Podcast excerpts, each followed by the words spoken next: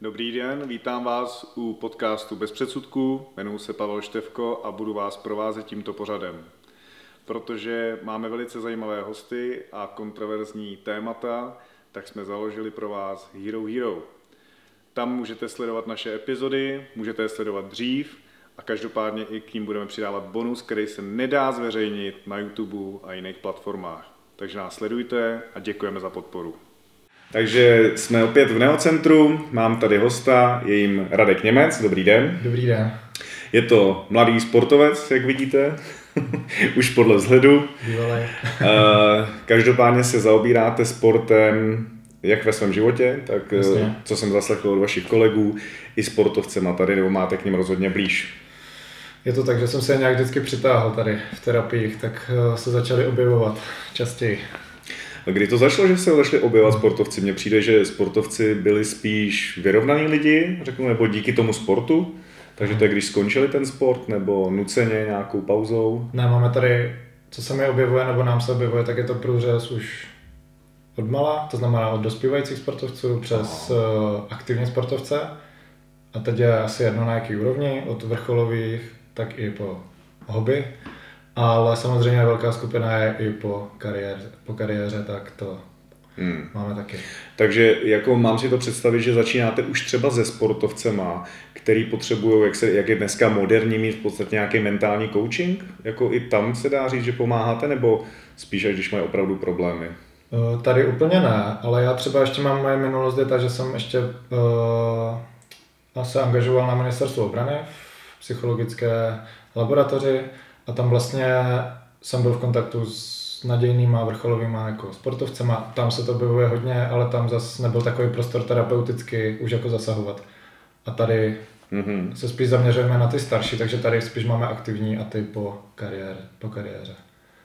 Takže předpokládám, že když uh, je to v té kariéře, tak jsou to nějaký, že jsou ještě stále aktivní, uh, ale mají třeba nějaký životní nebo ten sportovní pád, nebo jsou, řekněme, vyhořelí, takový ten syndrom vyhoření jo. u nich funguje taky. Přesně, to jste, to jste řekl dobře. No tak já bych tady mohl být sám, vidím nakonec. Uh, mají pád, nebo se jim nedaří, teď mají nějaký to období, nebo se jim možná i daří, ale vlastně je to jenom jako navenek, taková ta jako navodněná bída, jako daří se mi, ale vlastně doma je to vlastně blbý, vlastně...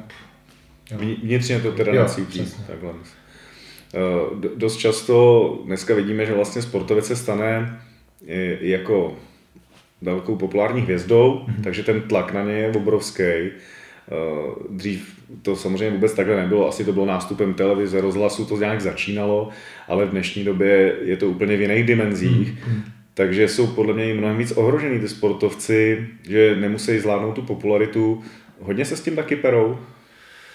To asi už je jako specificky a záleží na tom jedinci. Tam nám do toho často hází vidle trenéři nebo to nejbližší okolí, protože tam právě slyšíte, za nás nebylo tohle jako, jo, takže vlastně tam je ten komunikační jako šum, že tam se to nesetkává. Aha, aha. Takže, a ten sportovec je pak v tom třeba často sám, nebo, nebo jako s těma, s tím kolektivem třeba, když je to v kolektivně, nebo s těma jako, jako spolu hráčema hmm. nebo protivníkama, to jo, ale tak jako tam oni si úplně nepomůžou, jo, to je spíš. Hmm, hmm. Takže a právě ti, o kterých by to měl jako slyšet a nějak jako to zvládá, tak ti to tam, často se nám stává, že to tam jako není. No. A oproti běžné populaci třeba ten sportovec, když sáhne hm, řekněme k nějakým, ať je to alkohol hmm. nebo nějaký eh, třeba, může to být asi i zneužívání nějakých látek jako dopingu a podobně, anebo přejdou na nějaký drogy, že potřebují nějaký, mít asi jako únik z té reality. Hmm. Je to rozdíl oproti běžné populaci nebo mají nějaký specifika ty sportovci? Co je výhoda, nebo pak vlastně nevýhoda, že když jste sportovec, tak jste precizní často, jste dokonalej, jakože v tom, co vám terapeut pak zadá, nebo v té léčbě děláte, tak jste jako, jo, jako zajedná, protože jste tak naučený, že Aha. to, co mi řekli, tak já udělám. Což vlastně Takže vás třeba vnímá jako trenéra, dal by se říct potom? Jo, bývá to, bývá to i takhle. A tak no, Směřovaný. to by skoro jako pro mě znamenalo, že to bude jednodušší s těma sportovcema? Úplně se netváříte. Mm, jako. Spíš právě ne, no, protože v té léčbě nebo v té v terapii je důležitý ten vztah a vy potřebujete být jako vlastně na stejný, jo, jako parťák. Jako, aha, aha. Ne parťák, ale zase je škoda, když jste autorita, protože on to zná, ten sportovec, jo? on zná trenéra, on zná jako tam nějakýho jako ředitele klubu a rodiče k tomu, tak v tom, že je sportovec. A my se snažíme ty sportovce vytáhnout, aby jako právě se dokázali třeba jako vymezit nebo jako být osobnosti a ne pořád pod někým. Aha. Protože tak oni to znají mm-hmm. většinou. Jo, mm. tak jako nechci to paušalizovat, ale tohle tak jako... Tak samozřejmě určitě bude rozdíl, jak jsme se bavili, pokud to bude nějaký single sportovec anebo kolektivní sporty, Taky. tak tam mezi nimi bude velký rozdíl určitě. Eh, mě by docela zajímalo, protože přece jenom člověk občas v životě přišel do styku s lidma, který třeba měli problém s alkoholem a bylo takový, že ze začátku to schovávali, aby to nebylo vidět. Hmm. To předpokládám, že platí u těch sportovců stejně. Rozhodně. A když v Česku je to takový jako Jakože po fotbale si jdou na pivo, to je jasný, tak to je takový standard, že jo, to asi, to asi určitě jo, ale má to nějakou mez, kdy už to přesáhne a vy jako adektolog už jako víte, mm. i terapeut, kdy každý má někde jinde tu hranici. Mm. Protože i já jsem se setkal s lidmi, který ve sportu běžně v podstatě alkohol nepovažovali naprosto vůbec za žádný problém. Mm. Dokonce se stával i součástí jejich jídelníčku. Co? To chápu. No, no. To je ale ta hranice, prostě každý tu hranici má někde jinde a začne to být problém. Mm-hmm. Potom ten sportovec eh, si to taky asi nechce přiznat, tak jako obyčejný člověk, ale u něho ty následky můžou být mnohem jakoby fatálnější, tím, že mu na té sportovní kariéře závisí celý život. Ta sportovní kariéra většinou bývá kratší než mhm. normální pracujícího člověka Eh, ten propad časový tam musí být jako hodně znát. Co ty návraty pro ty lidi, jak jako, rozumíte, upadne do nějakého, teď třeba budeme se bavit o tom alkoholu, mm-hmm. stane se z něho závislým jako alkoholik a na mě vypadla taková ta deprese, že už mi ujel vlak. Protože půjdu do práce někam, do fabriky, jedno, jestli půjdu za rok nebo za dva, ale když vypadnu z národního týmu, tak to je asi velký tlak na toho člověka, na toho sportovce. Hmm, myslíte jako v té léčbě potom, že se vrátí no, do toho sportu, nebo no, pak do no. toho normálního života? Potom, no, nebo... já bych se chtěl vrátit do toho sportu, že jo. Jako myslím si, že tam musí být ohromný úkol jakoby pro vás, potom jako pro terapeuta, hmm. že vlastně spadl, řekněme, z té nejvyšší příčky, když byl reprezentant, třeba teďka spadne do nějaký závislosti a vy mu dáváte naději na to, že se tam ještě vrátí, že ještě to půjde, tak to musí být ohromný úkol jako pro vás. No, to je, to je úkol. Měl jste a... takovýhle třeba i, řeknu, jako jako klienta nebo případ? Ano, ano, měl, měl. Uh, co je důležité je, já dávám takový přirovnání tady v tomhle, že to je, když hrajete hokej a hrajete o Stanley Cup, jedete celou sezónu, máte finále, 3-3 na zápasy a prohrajete na 4-3. A celá hmm. sezóna jako, jo, už nikdo se vás nepamatuje, že jste byl jako druhý a jo, vy jste chtěl mít ten Stanley Cup. Takže vlastně jdete zase zpátky a zase to musíte znova jako celý absolvovat, hlavní část a tak. A to je důležité, aby jsme jako tomu klientovi nebo tomu sportovci jako aby jsme ho jako naučili ty jako sebedůvěře, to je důležité. Aby jako nekoukal na to okolí, protože on se vrací do toho okolí, kde ho budou jako všichni zase soudit, protože když jste sportovec, tak vás Jste známý mediálně, jste takže známý. vás soudí víc lidí. Přesně tak. A jste jako ohodnocený na základě toho vnějšího okolí. Jo? Toho vlastně vy pořád potřebujete něco dokazovat. A my se snažíme v té terapii, aby to měl jako ve, ve svých rukách ten sportovec, hmm. aby on si o tom rozhodoval, jako jestli to je dobrý, špatný, aby si věřil. To je důležité. V tom návratu. Jo? Aby si byl jistý. No, tam musí být no, ten návrat, jo? protože podle mě, když ten člověk je na vrcholu jako sportu a spadne dolů, tak si myslím, že abych to přirovnal, jako, že to oproti běžné populaci je větší skok, mě přijde u toho sportovce. Když eh, já neříkám, že být třeba matka od dvou dětí, od rodiny a hmm. klesnout eh, díky tomu alkoholismu někam, že je to jako jednoduchý, ale přijde mi, že ten sportovec má mnohem víc schodů, než se dostane zpátky na tu úroveň, kde byl předtím. To musí být dost složitý pro... To rozhodně, ale taky mám méně času, takže ve finále. Mm, no, to je pravda, když děti vám taky odrostou rychle. jako tý matky. To rozumím. No, no, no. Jako je to těžší, ale má to svoje pro a proti. No, hmm. to nedá se říct. A když vezmete z vaší praxe, tak nejčastější teda, řekněme, co se stane, že ten sportovec, řekněme, upadne do nějakých uh, takových nemusí to být jenom alkohol, hmm. ale bývá to zranění, nebo bývá to dlouhodobý neúspěch, nebo co, co je příčinou u těch sportovců jako všeobecně nejčastěji? Já vás furt tlačím do nějakých odpovědí a koukám, Jasně, že... ne, ne, ne, ne, v pohodě, jenom přemýšlím. Nejčastěji to bývá ústup jako ze slávy, Hmm. to je taková jako, nebo jako konec kariéry, ústup ze slávy, z toho, co jste byl zvyklý, jo, co byla jako norma pro vás, to je jako hodně častý. Pak je to vztahové věci, to znamená, já sice mám sport, ale vlastně na tom nestojí můj život, jo? takže já najednou jako zjišťuju, že vlastně mi třeba nefungují vztahy, takže i to vlastně moje vnější okolí, tak taky další. Pak je to samozřejmě kolektiv, ve kterém já se pohybuju, tak to je taky hodně rizikový, jo, celkově ten sport.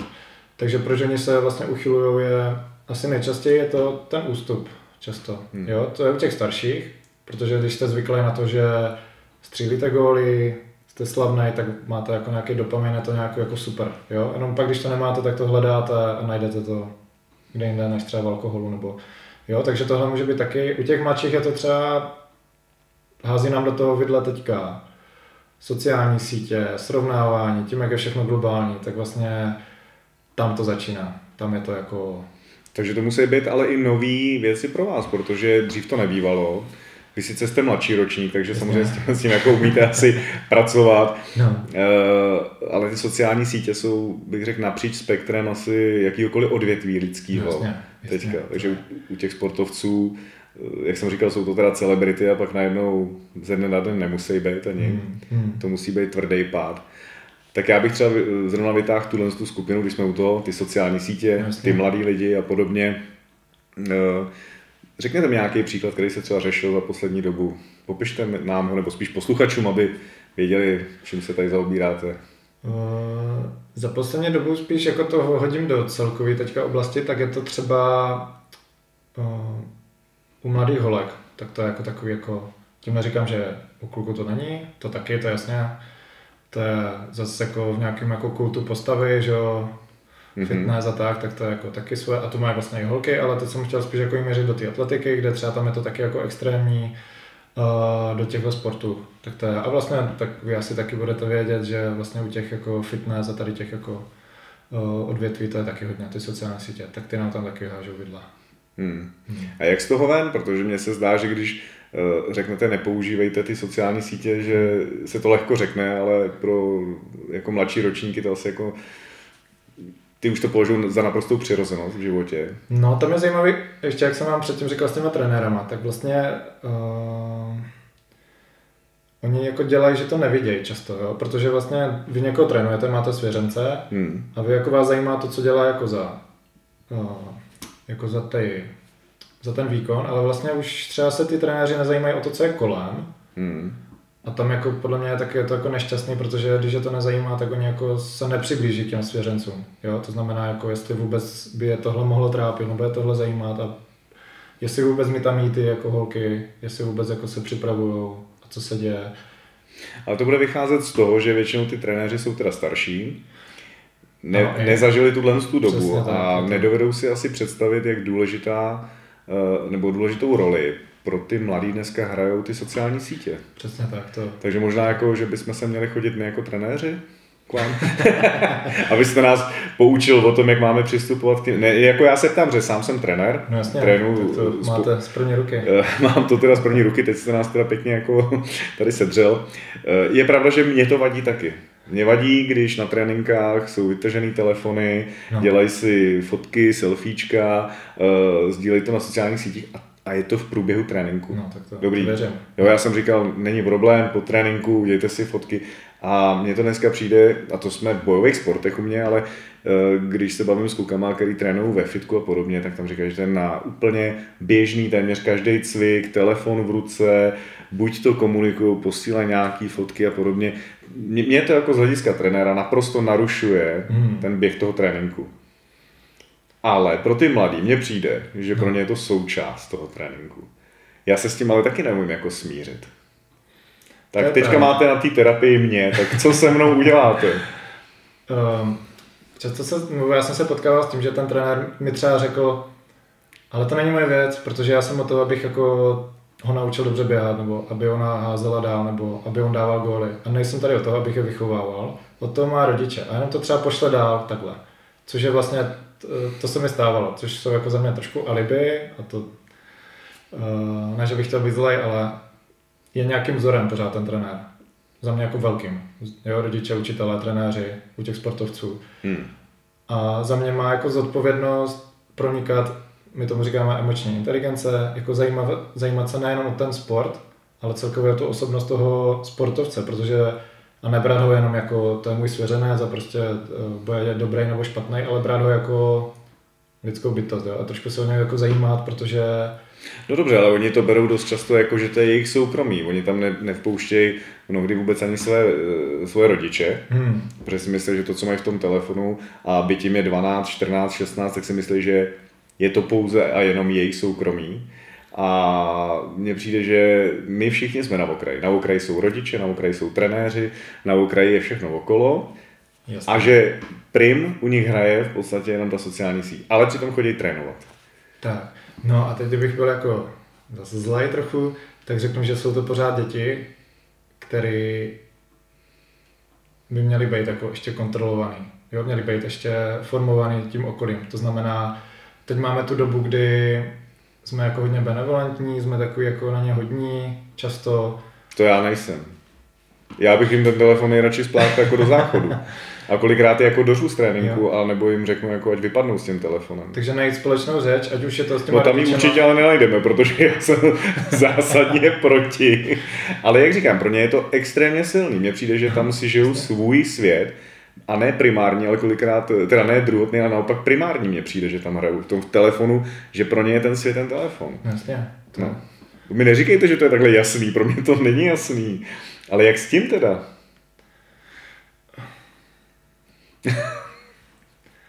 Jak už jsem říkal, no, najít společnou řeč, to je, to je za mě důležitý. Být jako ochotný teda přistoupit na to, že doba je možná jiná, možná mi to nevyhovuje, ale jít jako naproti. Hmm. A nebejt jako nevzdorovat.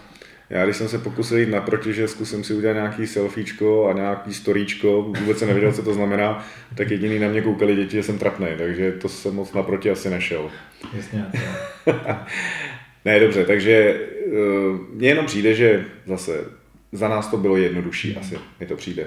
Dneska těch tlaků je hodně, ta sociální síť, nebo ty sociální sítě jsou hmm. obrovský medi, jakoby vliv a stejně tak oni se můžou stát ikonou i jako mladí mm-hmm. na těch sociálních sítích, ale zároveň se vlastně tam poohlížejí po jiných ikonách. Ale jak říkám, um, vůbec nemám ani já, teď vlastně jsem tady opravdu u vás na té terapii, protože jako co s tím, jo, já to nemím vyřešit ani u vlastních dětí pořádně, tak jak bych si já představoval mm-hmm. a nemím to vyřešit ani s těma svěřencema, řekněme, na těch tréninkách. Ale stejně tak vidím, jak ty sociální sítě umějí kolikrát hrozně rychle hodit do nějaký deprese, když to hmm. řeknu v úvozovkách. Teďka to slovo beru ve velkých úvozovkách, protože si myslím, že je nadužívaný a zneužívaný. Hmm. Ale on přijde na trénink, je úplně v pohodě a je to prostě otázka chvilky a najednou úplně spadne psychicky. Jenom díky tomu, že koukal do toho telefonu. I na tom tréninku. A něco se tam odehrálo, on to považuje za svoje soukromí, hmm. já mu do toho nemůžu vstoupit a teď s tím člověkem už nemůžu ani pracovat. I tohle se mi stává občas na tréninkách. Jasně. Co s tím?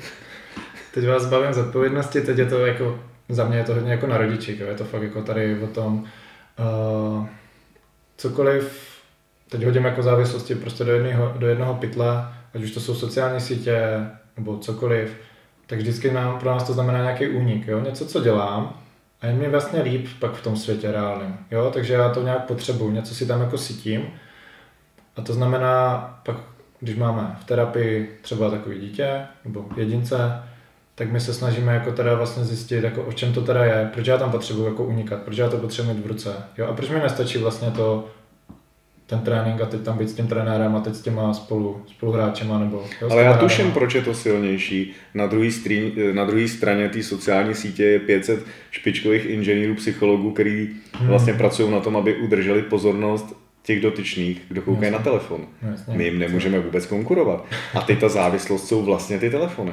Jasně. Oni opravdu nejsou schopní, ochotní odložit telefon. U tréninku, u filmu, když jsou v kině, u jídla. Já to vidím. Mhm. Jo, řeknu, doma si to umím skorigovat, ale jakmile to je, vidím to u těch svěřenců, oni nejsou schopni. Že mně přijde, že největší závislost mají na těch sociálních sítích nebo na tom telefonu. Nevím, nemusí to být jenom sociální síť, asi tam i ta komunikace probíhá všechno. Jasně, jo, A- jasně je to potřeba. Ale jak to chcete vysvětlit 12, 14, 16 letým? Tak, no a to jsme zase u toho. Uh, já to potřebuji chytnout v zárodku, takže jsme zase u té výchovy, u rodičů. I u těch pak trenérů, jo, to může pak jako nějaké... Ale my už se nemůžeme vrátit, já už se nemůžu vrátit k tomu, aby byli v plenkách a začít znova s těma dětma. Hmm. Jo, jenom tím chci říct, že vlastně tam v ideálním případě je to dobrý to chytat na začátku. Už jak pracuju s mobilem, jak pracuju tady s těma věcma, jak dlouho tam bude, nebude, proč se na co se dívá, tak to už jasně to patří do dřívějšího věku. Pokud já to nechytnu, tak se mi to blbě pak jak rozjetý vlak, po který pak jenom budete jako házet kamínky a doufáte, že se zastaví, protože ono pak, jo, jak bude vyrůstat to dítě, tak ten mobil je jako hodně rychle, hned si něco jako dosytím, jo, mám jako z toho nějaké emoce, nějaké jako pocity. A pak se stane rychle, že mě to dožene ještě víc, ale v dospělosti. A teď jsme u toho. Tam stačí bylo zranění, tam stačí, jo? No a úplně se tomu odevzdají a žijou jenom v tom telefonu. No a co děláte? Dobře, a teďka se ten člověk, teda ten sportovec, řekněme z nějaký výkonnostní úrovně, spadne a zůstane mu vlastně nejbližší přítel, ten telefon. Teď přijde k vám na tu terapii, protože má teda s něčím problém. Mě by jenom třeba zajímalo, jak vy tady řešíte problém těch telefonů. Třeba. To je za mě věc, kterou já si nedovedu představit. Jak, No, no, no. jak to tady děláte?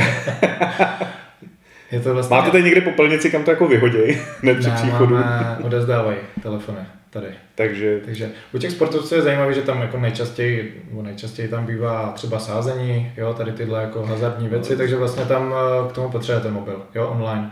Hmm. Tak tam už jako automaticky to bereme, když je to nějak hodně jako patologicky a je to hodně tak je možnost to tady mít třeba večer na nějakou chvíli ten mobil, tak v těchto případech třeba se domluvíme, že vlastně ani jo, jenom nezbytný telefon, třeba hovor jako s rodinou a tím to jako hasne.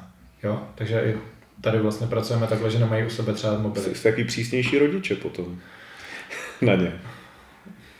No tak jsme u jo, Když, to tak. když to teda namodeluju, No. bude to ten sportovec, který byl třeba nadějný hokejista, dám příklad. Hmm. Stalo se mu třeba nějaký zranění v 16 letech a teď eh, v podstatě už předtím byl dost na těch na tom telefonu, sociálních sítích, Hmm. teďka má nějaký zranění, nemocnice, rekonvalescence, takže k tomu telefonu má ještě Jasně. vlastně jakoby blíž a zároveň mnohem víc času.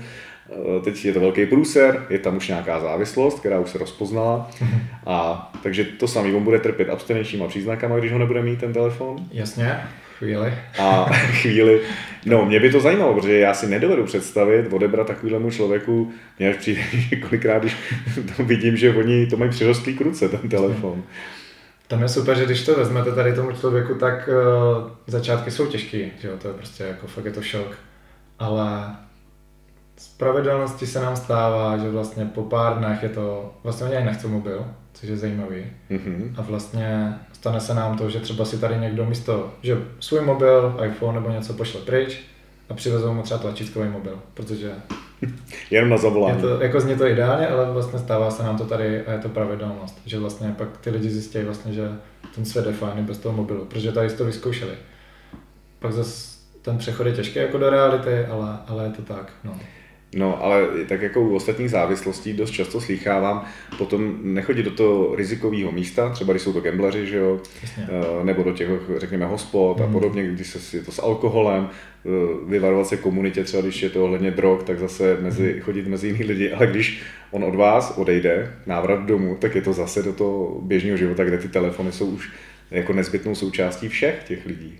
No jasně, to, No. Takže v tom lítá zase a vy máte jako klienta za pár měsíců znovu tady. Jasně, pak je důležité, aby chodil na dolečování nebo na následnou péči do terapeutického procesu dál. Uh, tam už se to chytá zase a tam už se pracuje na těch tématech, protože on, když tady nemá ten mobil, tak ten člověk jako zjistí, proč já potřebuji unikat uh, do toho mobilu. Ať už je to sázení, nebo třeba uh, v téhle době je hodně třeba porno a tyhle věci u sportovců uh, je takový velký boom, tak vlastně vy jenom zjistíte, že aha, dobrý, tak teď jsem to zastavil, a o čem to teda bylo, protože já jsem tam potřeboval unikat. Takže já když pak odejdu z léčby a mám zase v ruce mobil, tak já už jako mám pojmenovaný, proč já jsem tam utíkal.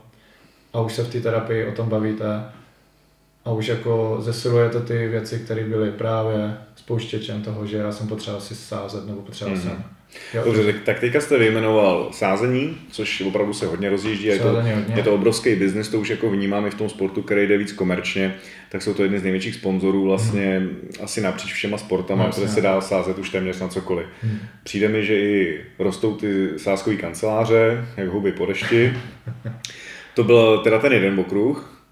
A ten bych možná um, zase, to lidi mají v sobě od jak těživa Myslím si, že sázet se, poměřování, kdo ví, tohle se dřív se sázelo hodně na dosti, samozřejmě pří závody někde byly. Uh, jo, takže dneska je to samozřejmě sport, který je online 24 hodin mm. denně na celý země kolik. Pak jste zmínil porno, mm. no, to, to není jenom u sportovců, to by Jasně, to, ta závislost je. Často s tím tady přijdou sportovci. Tak teďka, kdybychom vás nechali hlasovat diváci, chtěli byste víc rozebrat porno, anebo sázkový kanceláře, jasně, takže porno, chápu.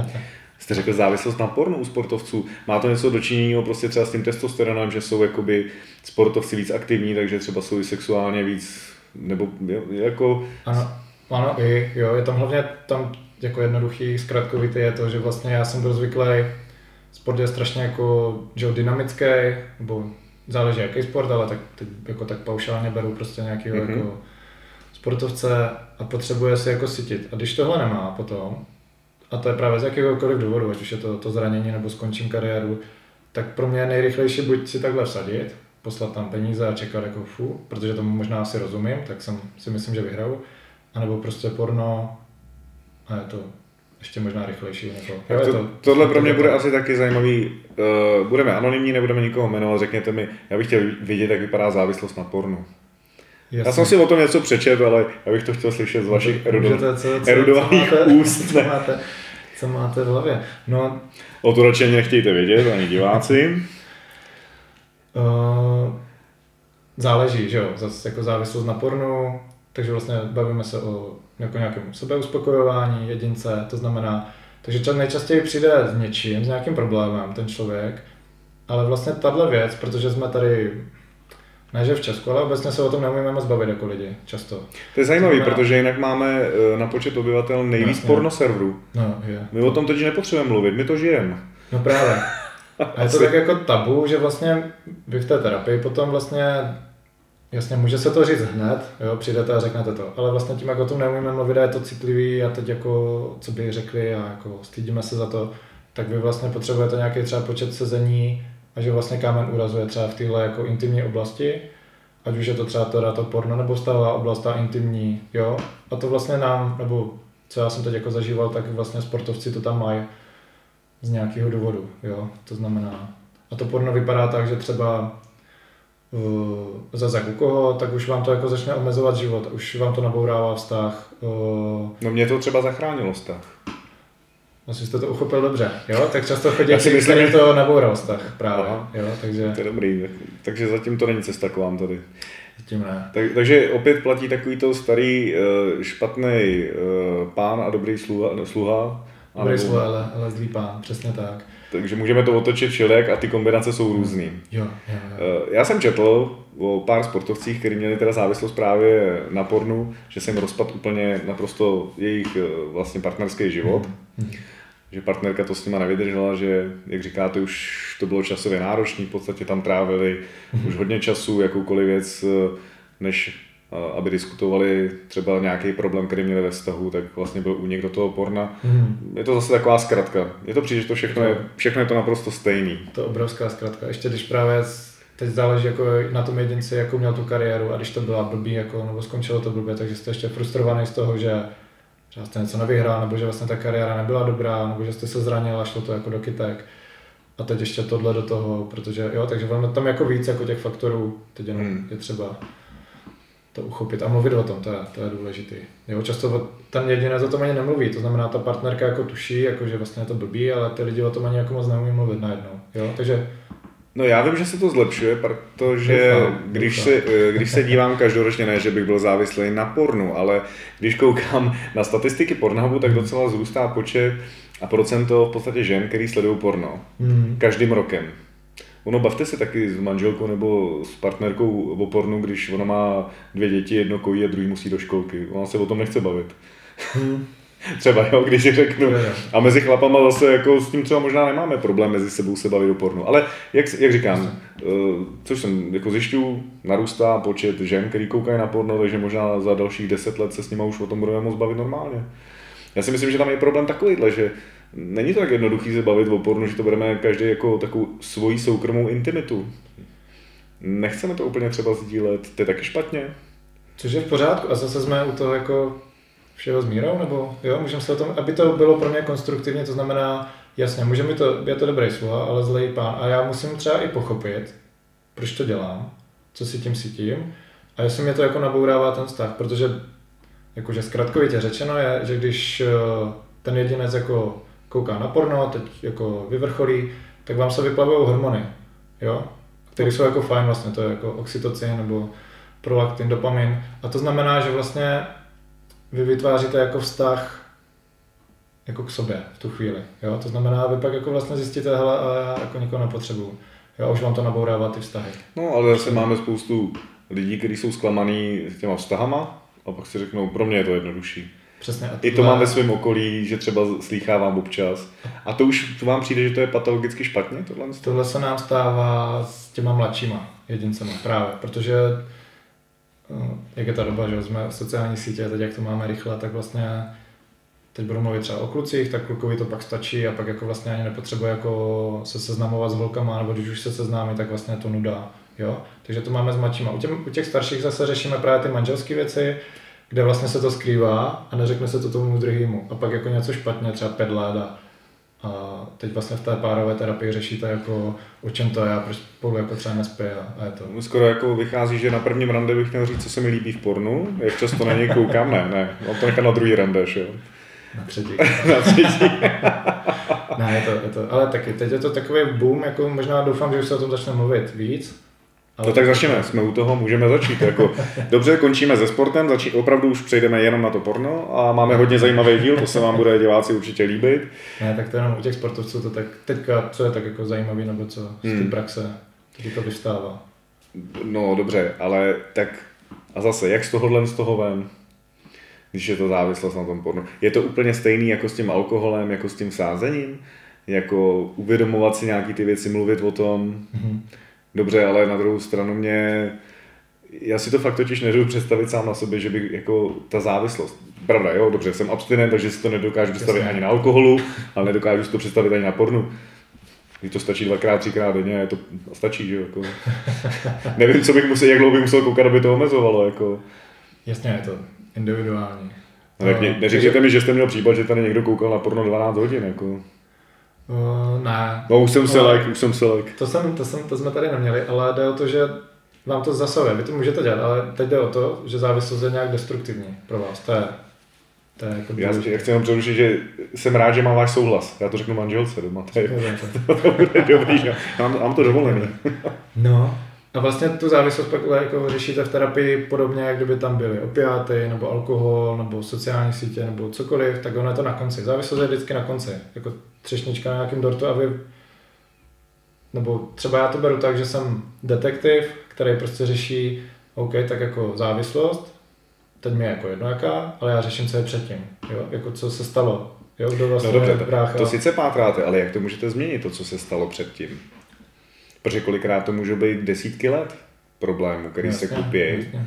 nebo úplně od útlýho dětství. Takže to rozplýtáte právě a jdete do minulosti, jo, teď se záleží individuálně, jak to je a vy řešíte ten spouštěč, jako kde je ten vrah a vy ho jako pojmenujete a proč a pak s tím pracujete, jo, protože vy víte, jako co vám to spouští. Jo, to je jedno, jestli se jdu napít, nebo jestli potřebuju koukat na porno, nebo jestli potřebuju si dát jako opiáty, nebo mhm. heroin. Mm-hmm proč to dělám, co zatím je. Jo? No, je to nějaká funkce, abyste přežil tady v tom světě. Protože třeba vlastně mám blbou kariéru a vlastně to bylo blbý a mě tady teď není dobře.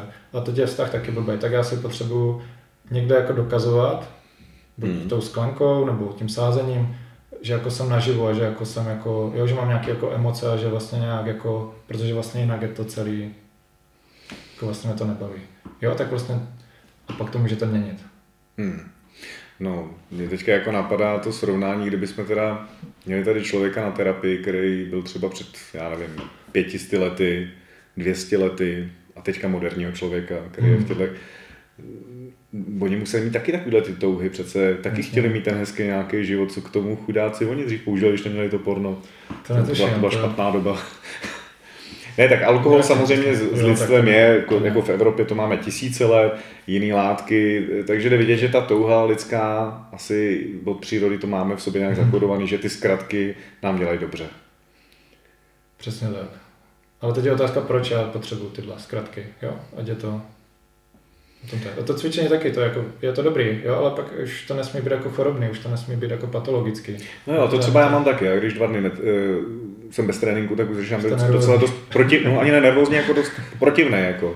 A není se mnou k vydržení. Ale mně nepřijde, že to je třeba jako závislost. Jasně. Ne, no, nebo možná, ne, jako, možná jo, ale přijde mi to fajn, jako, jako prostě potřebuji se hýbat, potřebuji uh, to ze sebe vyplavit, akorát... Teda... To, to, je, to jste řekl právě dobře, jo? To, je, to je ono. Uh, zase je to individuálně, ale ty jde o to, já teda trénuju každý den nebo každý druhý den a teď jde o to, co já z toho mám. Že já si jdu cvičit a je to vlastně fajn, jo? že se dostanete do takového toho flow, jako vím, proč to dělám, vím, že mi to pomůže a je to fajn vlastně. Takže máte to jako nějaký nástroj. Ale jsou lidi, kteří jdou cvičit a ta motivace není, že se dostanou do flow, protože to vlastně vůbec nebaví. Oni jdou běhat a vlastně tyjo, tak to je fakt jako oprus. A, no, ale pak ještě jim to jako prohloubí, oni přijdou domů a vlastně ještě jdou jako já teda teďka nechci být moc, aby to nebylo zaměřený proti ženským, ale mně přijde, že dost eh, velká část žen cvičí jenom proto, aby zhubly. to my si jdeme jako zacvičit a ty chlapi si potom dají třeba to pivko nebo se nažerou, protože oni tam jdou pro ten pocit z toho cvičení, který mají. Je to hmm. úplně jiný přístup. Mají jiný, asi bych řekl, odměny, než ta ženská, která to dělá jenom proto, že chce být hubená. A já se s tím setkávám docela tak jako popravdě, kdybych měl dělat sport kvůli tomuhle, tak to nedělám. Já. Jasně. No a to jsme u té motivace potom. A tam pak záleží, jestli ta motivace je zdravá, nebo nějaká jako patologická, která mě pak může zpětně dohnat. Pokud, pokud chci jenom zubnout, tak uči, možná mi to jako nevydrží dlouho, možná mě to pak ještě sejme víc, protože třeba se mi to nebude dařit, anebo třeba já zhubnu a někdo přijde a řekne, jako ty jako přibrala, nebo jo, a vlastně mě ještě sundá víc, protože ale já se snažím kvůli nějaký motivaci, co je která není moje, to je důležité. Mm. Jo, je to vlastně, já to dělám pro okolí. A jsme zase u toho, jak to teďka je jako ten celý svět nastavený, že já většinou tu motivaci mám kvůli vnějšímu, což jako, to je právě to, co terapeuticky třeba řešíme, aby to zmizelo, třeba to vnější. Tak dost často se teďka píše a mluví o tom, že my nemůžeme v podstatě změnit svět, hmm. ale my můžeme změnit to vnímání toho světa. Přesně tak. tak. Takže klasicky, když to jako hodně zjednoduším, Eh, zase sklenice poloprázdná, poloplná hmm. a tímhle s tím se můžu řídit.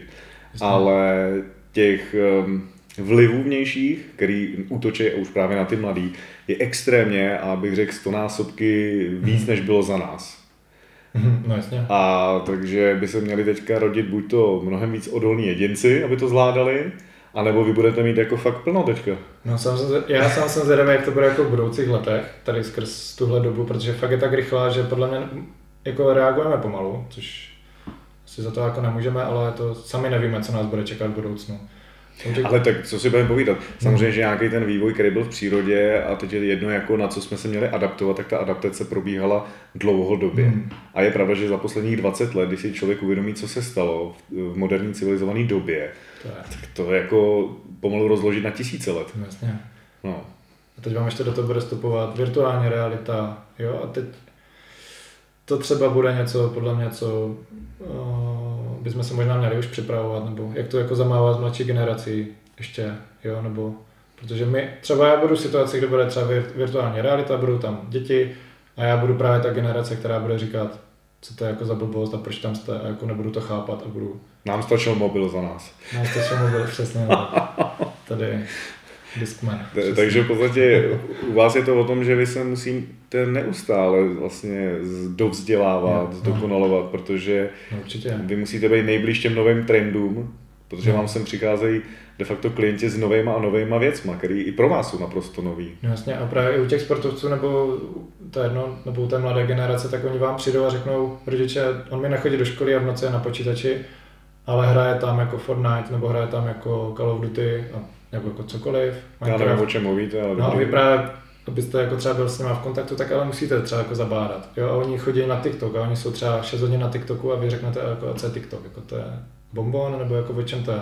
Tak vy musíte právě držet kroky s těma dětma to se právě snažíme pak už u těch rodičů nebo u těch trenérů, aby jako No je, je pravda, že já mám 17 letého syna no, no. a já jsem byl úplně běsný, když jsem viděl, že si pustil na YouTube, jak někdo hraje jinou hru. Hmm.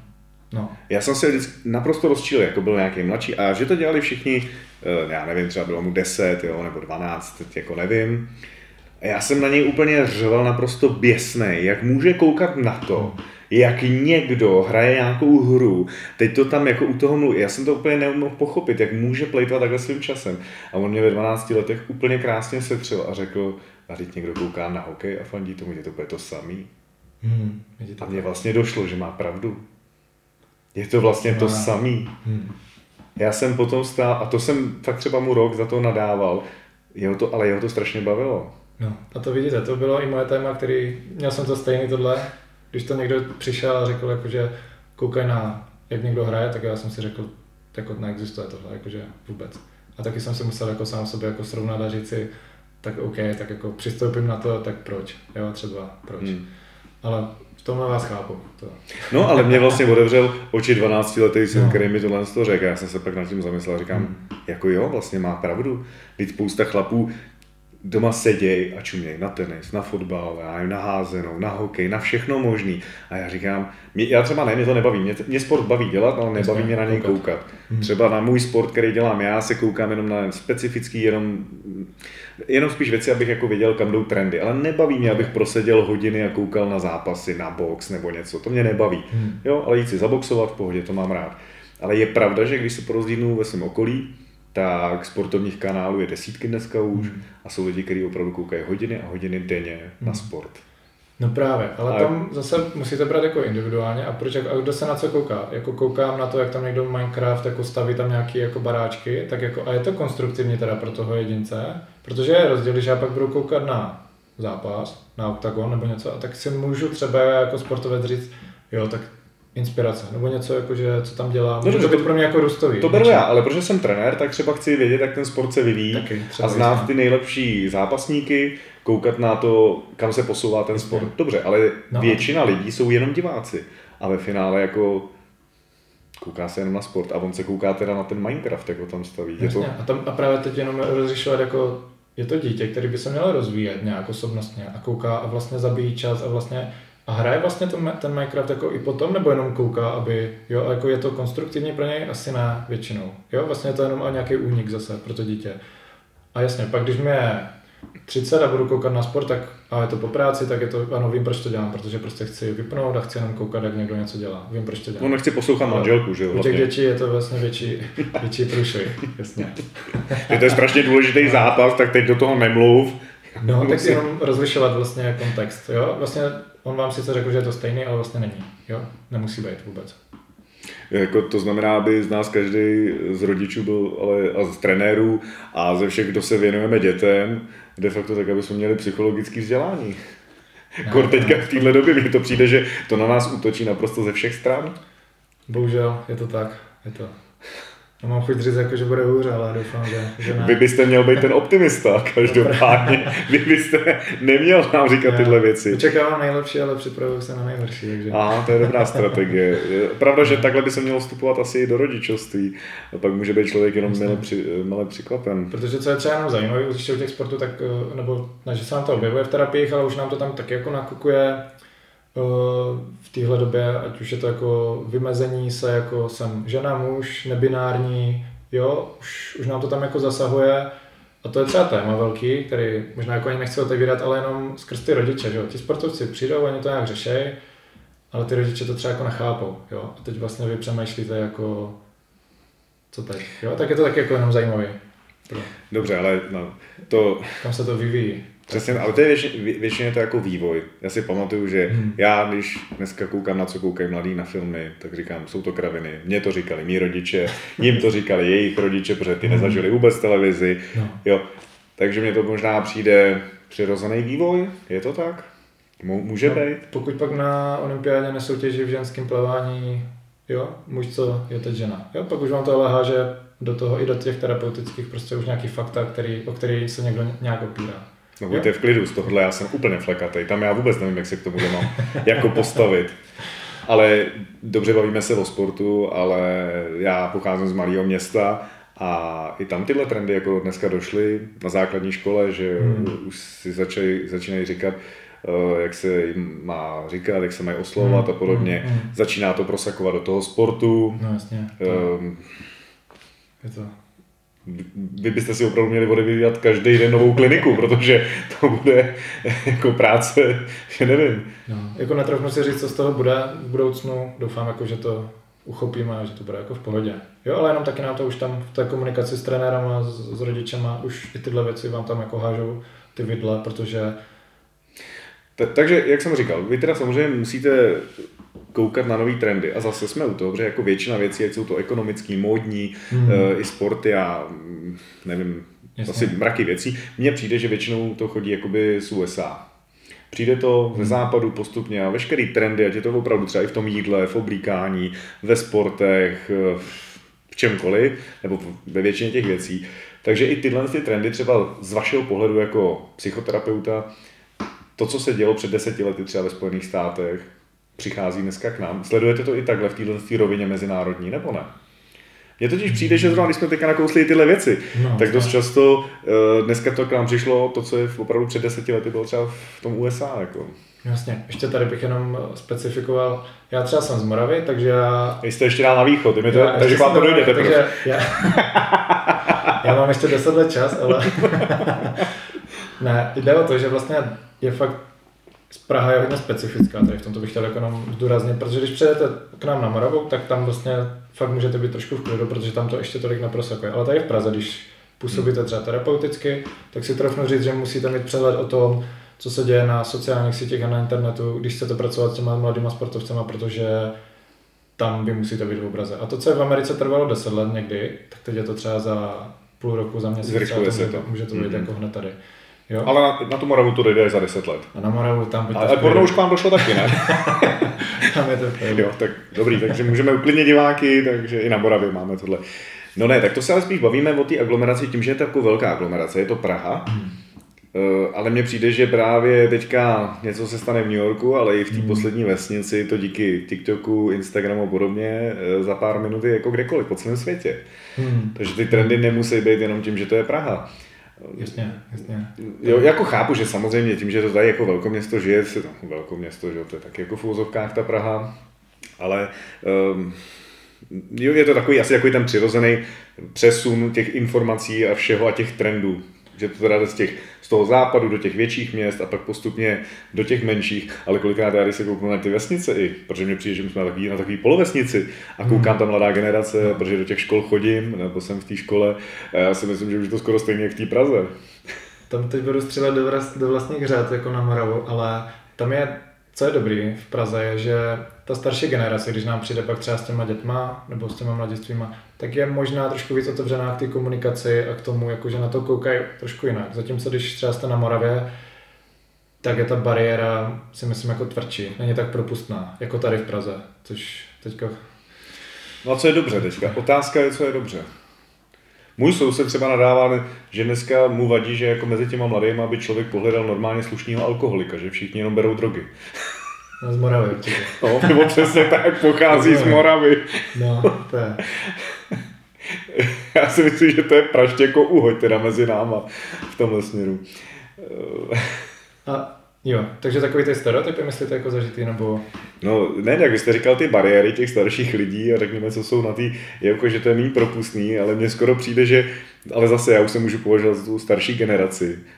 Mně přijde jako, že by to bylo fajn, já bych možná chtěl tu bariéru, já možná ani nechci ty nové trendy, ale já jsem tím obklopovaný právě díky. Jasně. Mám děti, tre, jsem trenér, takže ke mně chodí mladší eh, v podstatě lidi. Hmm. A já si kolikrát říkám, já bych fakt bral tu bariéru. Nemusíte mi sem nosit ty novinky, já to nepotřebuju. Hmm. Tam jako fakt jenom záleží, v jakém je to vztahu a jako jak moc to ovlivňuje toho jedince. Co, jestli to už je patologicky, nebo to není patologicky. Jo?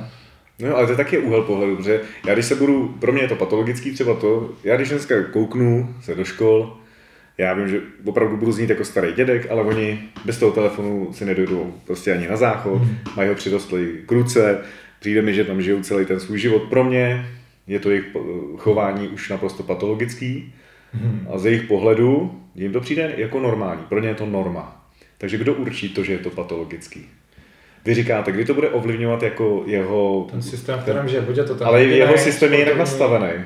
Jo? A oni najednou třeba ani nepotřebují, oni řeknou, že nepotřebují ani studium, že nepotřebují ani sport, že jim se líbí ten život, jaký mají a je pro ně komfortní. My zvenku hmm. ho považujeme třeba za patologický, ten jejich přístup k životu, a oni si v tom hovějí. Co teď s tím? Tam záleží na tom symptomu, proč já vlastně teda myslím, že je to patologický, jo, a pak se o tom mluvit. Jako... Ale oni nechtějí ani s náma mluvit, víte co? Já teda na to mám takovou radu. Ono je dobrý jako vypnout wi elektriku a nenakoupit do ledničky a oni začnou fungovat potom ty děti. Jasně. Já ještě, jak jsem z toho sportovního odvětví, nebo mám to v sobě zažitý, tak uh, já mám pořád, to už jsem zmiňoval před chvílí vlastně, že pokud je to dítě, je to mladiství, jako dospívající, jasně musím už jako nějak eh, se k němu chovat, ale pořád je to dítě a pořád mu třeba nebylo 18. A do té doby, pokud já začnu vnímat, že možná to ještě není OK, tak ale jsem rodič, tak jako jo, pořád byste měl mít jako nějaký slovo, jestli mi rozumíte, takže tam a to jsme zase v tom, jako, jak být benevolentní, jako nechávat je. Já nejsem moc benevolentní a doma si to třeba jako si myslím, že umím udržet, ale když se bavím se svýma vrstevníkama, což jsou rodiče, hmm. a matky vám řeknou, že chtějí být kamarádkami se, svými, se svojí dcerou, že chtějí respektovat jejich soukromí, jasně. že se jim nechtějí koukat do Instagramu a do Facebooku. Hmm, tak, jasně, no. jako za mě je patologické chování toho rodiče v tomhle případě jsem asi souhlasím s váma, protože jo, ta, ta myšlenka je, že jste rodič pořád, takže musí to být nějaký vzor, vychovávat, pečovat a nějak je usměrňovat, ale nejste nejlepší kamarád. Bohužel, a pak jsme Tak to jsem rád, že jste tohle řekl, protože já to slychám dost často, že jsou hrdí a pišní na to, když řeknou, že jsou jako kamarádky. Dost často teda vidím to ve vztahu jako uh, matka s dcerou. Mně to přijde, takže je to špatně. Jo. Klidně to řekněte, já bych byl za to pro, protože... Já to já jako s tím nemám problém, jako říct, to je dobře nebo špatně, jenom uh, může to být hodně patologicky, může to pak někde, protože v terapii se vám nejčastěji stane, že právě přijdou nejlepší kamarádky. A nebo ta dcera vlastně je matka té mámy. Jo? Že tam ty role právě nesedí, protože jste rodič, to je... Dobře, tak teďka jste řekl ty role. No ale ty role mají vždycky nějaký vymezení. Nebo mývali. Mývali. Mývali, aby jsme to jako opravili. No, ale já jsem jako zjišťuju najednou milovník těch starých pořádků, že ta vymozenost byla. Ale na druhou stranu si pamatuju, že mi zase vadilo, no. když jsem byl já mladý, jak vymezený to bylo učitelé, ta jejich role, stejně tak rodi, rodiče naši, že, že byli jedni jak druhý. Jo, mně to přišlo, že to bylo jak přes. Když se kouknu na tu generaci mých rodičů, tak to jako i říkám, no to je přesně ono, to jsou takový ty jejich rysy. A nevím, si říkám, no jo, aha, stejně tak mluví ty děti o mě najednou. Takže ta vymezenost a ta role, jako je sice fajn, ale zase jsme každý naprosto originál, každý reagujeme jinak na stejné podměty. Hmm, hmm, hmm. No, a teď, aby se v tom teda jako člověk vyznal, jak to má udělat. No a teď bych nerad, aby jsme si pletli tady to auto tím, jak jsem ještě teda z té Moravy, tak my jsme tam ještě možná trošku žijeme tady v tom, jako, že doktor je jako no, Bůh, jo, tady právník je Bůh a, a to, co řeknou, tak je no, právník je Bůh, co... když vám hrozí 12 let, jako, tak to je jasný. Jo. Nebo jo, potkáte policistu a teď jako jste z toho nervózní, protože je to jako, co by, jo, tak jenom taková, tak asi rozumím to auto, autoritativní, tak jako Ale to, to, to bylo třeba za komunismu a to Jasně. jsem odsuzoval a byl jsem dost proti tomu. Jasně. Že třeba respekt se má zasloužit a ne, že to má být z podstaty hmm. zaměstnání. Že je někdo učitel, tak si nezaslouží za mě respekt, ale respekt si člověk musí hmm. zasloužit. Hmm. A je jedno, jestli je učitel. No a já právě takový to jako pedantství bych jako právě to, to není to, co jsem myslel v té, v té roli těch rodičů. A tam právě bych ještě jednou zmínil tu emoční inteligenci, to jako něco, co uh, poslouchat to dítě, jo, a ale být jako pevný. Jo, ono, ono nechce jako nejlepšího kamaráda, ono chce vědět, nebo ten sportovec, on chce vědět, že je přijatý a že jako když má problém, tak může přijít a že když řekne, já koukám na Minecraft, tak jako se nepotká s nějakým jako hnusným pohledem, jako odsuzujícím, jako to, co jsem v životě nedělal, jako co to děláš, jo, nebo chce být jako, jo, ale ne nejlepší kamarád, chce jenom prostě vědět, že tam ten rodič je a jo, to jsou ty hranice právě, které mě hmm. pak formují Dobře. Tak jsme z toho udělali, uh, od nás jsme přeběhli teda do nějaké rodičovské terapie, uh, vidím, že bude hodně věcí, nad kterými se mám zamyslet. A teď bych se ještě malinko teda vrátil zpátky k těm sportovcům, protože uh, jsem už takový vysloužilý sportovec, skončil jsem svoji tu kariéru. Jasně. Eh, jsem teda trenér, takže jsem v podstatě v tom sportu zůstal, ale pamatuju si dobu, kdy jsem si myslel, že ještě budu zápasit a přes eh, vleklý a chronický zranění už to prostě nešlo. Táhlo se to, řekněme, já nevím, přes dva roky. Myslím si, že to byla taková považuji to jako za jednu z krizí, jak se říká, krize středního věku, hmm. tak jsem měl sportovní krizi, protože jsem, čím víc jsem chtěl, tím víc se ty zranění vracely, byl to takový začarovaný kruh hmm. a hrozně se mi, přišla doba, že se mi ulevilo v ten moment, kdy jsem si uvědomil, že vlastně už nemusím to dělat na té závodní úrovni. Jasně. Dobrý, ale já jsem se adaptoval do té role trenéra, hmm. mám nějaký gym, jo, vedu to, takže v tom sportu jsem furt, jsem na té vrcholní úrovni díky těm svým svěřencům, takže si myslím, že mě to klaplo dobře. Ale bavíme se o tom, že to někomu takhle nevíde, hmm. sport mu skončí, dolehne to vlastně na něj ta tíha, že najednou z té hvězdy sportovní hmm. není nic. Jak chcete takového člověka vrátit, nebo máte ty metody, jak ho, jak ho vracíte do toho života, aby našel svůj smysl života novej? Bude to srovnávat, že jo? Bude to srovnávat s tou svojí historií, kdy byl jako někdo, že když někde šel, tak lidi se s ním fotili, chtěli podpisy, hmm. všude ho poznávali, protože vyhrál, nevím, mistrovství světa, olympiádu, cokoliv. Jak takového člověka chcete vrátit? Jako, hmm. mně to přijde, že to... to je jako nadlidský úkon. Jo, je to, není to lehké určitě. Je to jako tak řekněte, jestli jste měl nějakého takového klienta, jestli se vám to povedlo. určitě. Jasně. Eh, to je, to je jedno z těch nejčastějších témat. Prostě konec, něco ukončit a nežít jako v minulosti. A nespomínat na to, jak jsem byl jako dobrý, nebo jestli jsem mohl být dobrý, nemohl, musím jít dál. Jenomže to hodně lidí jako neumí, těch sportovců. To je, to je důležité. Co my učíme v terapii, učíme, bohužel, protože často se nám stává, že sportovec neumí brát zodpovědnost za sebe. To znamená, on byl pořád zvyklý, že za něho byl zodpovědný trenér, nebo ty rodiče ho někam dali, pak ten klub se od něho staral, dostával tady peníze, jenom za to, co uměl. A vlastně nepotřeba být zodpovědný za to, jestli si vydělává, jo, jestli mi jako rozumíte tak. A tohle učíme je třeba jenom brát zodpovědnost za to, že vlastně teď je to v jejich rukou. A teď už se musí jako oni snažit, že už jim jako nikdo vlastně nepomůže, což je hmm. jako velký šok. Ono to zní možná jako jednoduše nebo jako že banálně, ale je to hodně důležitý. Učíme je to, že vlastně teď už jsou tady a už nepotřebují jako každý týden vyhrávat a jako aby byli oceňovaní, protože oni jsou na tom jako závislí, na tom jako jejich hodnota se určuje od okolí. Jestli dají gól, jestli tam jako... No dobře, ale řekněte mi ten příklad, v čem on našel ten smysl, když ten, řekněme, ten kluk hraje od čtyř let fotbal, hmm. teď no, ho skončí tak. v 35, a on přeskočil ve, ve, veškeré fáze běžného člověka, jako bylo studium, školy, praxe, hmm. Budování si kariéry někde postupně, eh, pády, změna zaměstnání a podobně. On to hmm. měl takhle nalajnovaný. Všichni mu v úvozovkách něčemu zametali cestičku přesně. O nic se nestarej. Ale jak chcete po 30 let, nebo tak... Tak mi řekněte, já bych chtěl slyšet příklad, jakože ze spod, v čem tak jako najednou začal zahradničit, zalejvá jako karafiáty na zahradě, našel v tom smysl? Je, je, to, je to možné až takhle? Je, vlastně. Fakt ano, jako? Ano, je, přesně.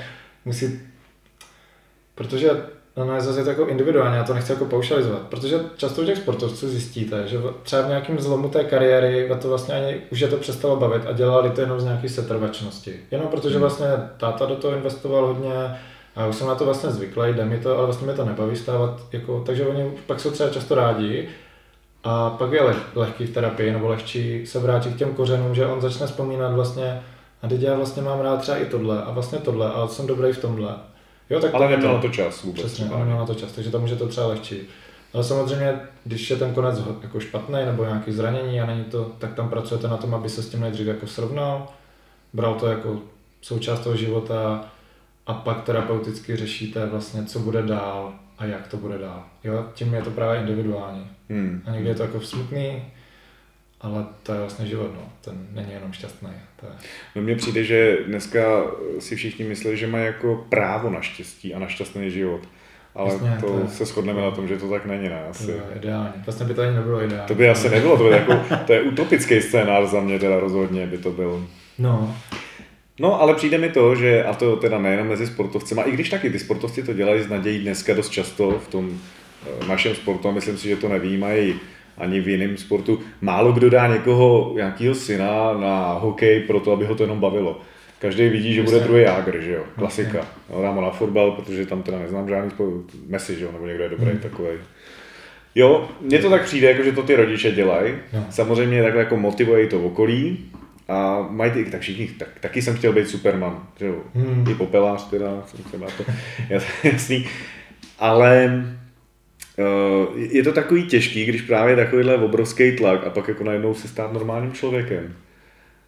Ale přitom to je další věc, všichni jsme normální lidi, dalo by se říct, on jenom vyniká v tom, že umí něco, třeba ten fotbal. Často vlastně ten sportovec neví, kdo je, to je strašně, to je zajímavý vlastně. On vlastně skončí a on vlastně neví, kdo je, jako a co, co za sebou, to je, hmm. jo, a přitom taková ta otázka, jako kdo jsem a co chci v životě, to je jako, to je důležitý. Jo. Ale to je stejná otázka i u běžných lidí teda. No jasně, ale ti, ti sportovci jsou formulovaní od 4 let třeba, nebo od 5 až do třeba 30. Jsou, to je jich, jako, tak je to vychovalo, to okolí říkalo jim, co mají dělat, nemají žádnou zodpovědnost. A navíc si ty, ty požitky, ty jako dopaminy a tady tyhle, jako to, co mě cítí, to, co mi dělá jako euforii, si zažilo ně, něčím, co prostě nejde dělat celý život. A nikdo jim neřekl, že to je možná špatně a že možná to jednou skončí. To je vlastně, to je jako Zase jsme u toho se smířit, že nějaká etapa životní končí. Přesně, ukončila věci. A to mi zase přijde, že je to de facto stejný i v normálním lidském životě. Končí dětství, začíná, řekněme, nějaký život, končí, hmm. já nevím, třeba svobodný, čl- jo, nebo to škola, že končí a začíná budování hmm. nějaký kariéry. To ukončování, byly, dřív na to byly rituály. Jasně, jasně. Uh, dneska se od těch rituálů dost jako upouští, v tom sportu vlastně ani nejsou, tam je nikdo nepřipravuje na žádný konec. Právě, tam je všichni právě. připravují jenom na vrchol, právě. na který se ne všichni dostanou. A tam je zajímavý ten sport, je vlastně závislost, je vlastně, to je studna závislosti. Vy každý týden, nebo každý gol, nebo každý zápas, co vyhrajete, máte takový prožitky, který obyčejný člověk zažije třeba nevím, u porodu dítěte, možná když udělá školu, Jo, tím jako chci říct, že to zažije třeba pětkrát, desetkrát jako za 30 let, ale ten sportovec tyhle momenty, které jsou jako závislostní, zažije xkrát do roka. A je to fakt jako intenzivní. Jo, když dáte mm. gol před 20 eh, tisíci lidma, tak jako se vám to znásobuje. A to je něco, co když skončíte, jako nenajdete. Jo? Možná, když se vám tady narodí dítě, ale to je jednou, ale co pak, jako, mm. jo, už mm. to hledáte a teď si řeknete, no tak tady vsadím, nebo tady. A jste takový jako ztracený, bloudíte a vlastně nevíte, kdo jste, protože to jste byl vy. Jo? A o to Jestli jste se ptali, jestli to sportovci pak mají v léčbě vlastně lehčí nebo těžší, tak asi, asi jako těžší ve finále. Protože byli zvyklí na fakt jako obrovský dávky jako dávky emocí. Kokainu nebo perníku pořád, jako, jo, hmm, hmm. Jo, a to je právě pak určitě, jako, hele, ale ten život vlastně, vlastně nuda, jo, jako je to vlastně bolest, jako často je to bolest, protože to není příjemné, je to nejistota, protože teď se může stát všechno a vlastně ne, oni byli zvyklí na jistotu, měli smlouvy, měli peníze, ale teď už jako je nejistota, jako, a co, jako jestli budou mít hypotéku, nebo budou vydělávat peníze, nebo jestli bude válka, nebo jako co tady bude covid, to oni jako takhle jako fu. Hmm, hmm. Jediný co, tak jsou zvyklí makat, tak to je dobrý, že na to můžete postavit, jako jsou zvyklí na, na konstantní práci, což, je, což vlastně můžete třeba vytěžit v té léčbě nebo hmm. v terapii. No, to je hodně nelehký úkol teda s těma sportovcemi. Bývá to, bývá to zajímavý. Ale tak je dobrý, že zase vy, tím jak jste byl ten sportovec, tak jako tušíte a vnímáte hmm. ten jejich život, chápete ho asi mnohem líp než nesportovec člověk, což si myslím, že je dobrý. Snažím se být jako terapie to... na stejné vlně nebo jako pochopit, jakože mám hmm. pro to pochopení. Ale i mezi těma sportovcema prostě to platí stejně, individuality tam jsou, hmm. Eh, velký rozdíly mezi těma lidma, chápání a podobně. Hmm. Eh, když eh, trošku odkloním, někde jsem četl, nevím, jestli je to podložený, že třeba hůř se zbavují závislosti ženy než muži. Hmm. Eh, třeba, nebo lehčeji do ní spadnou do té závislosti, ohledně třeba alkoholu, když jsem to četl. Hmm. A že i hůř se z toho dostávají. Nevím, jestli to platí i třeba v tom sportu, že při té terapii si sportovec anebo sportovkyně je v tom rozdíl, tak když to zobecníme, Nevidíte na, to tak. Na první dobrou bych řekl, že to je jak půl na půl, ale jako jo. možná existují nějaké jako fakt jako evidence based, který jako fakt řeknou, že chlapi třeba víc. Hmm. Jo? Hmm. Zas, jako na první dobrou taky asi chlapi jako tady u nás jsou častější v tom starším věku, protože ty ženy přece jenom oni že jako ženská podstata není v tom, aby jako byly konkurence, aby jako mezi sebou soupeřili, jo? Pak je těžký, že jo, taky ty trenéři tam mají ten komunikační šum s těma holkama, protože holka jako nechce jako zničit soupeřku většinou, jo? Oni jsou jako spíš takový jako friendly a jako pojďme si to užít, tak pak je to na silu, pak jako, že jo, mateřství a tak, ale ti chlapi v tom zůstávají díl, tak ono pak jako vě, většinou platí, že chlapi jsou tady častěji. Ale zase, v tom mladším věku bych si troufl říct, že je víc jako žen, ať už to budou atletky nebo krasobruslařky, nebo jo, tady skrz poruchy přímo potravy, ty sociální sítě možná budou víc jako ženy. Hmm.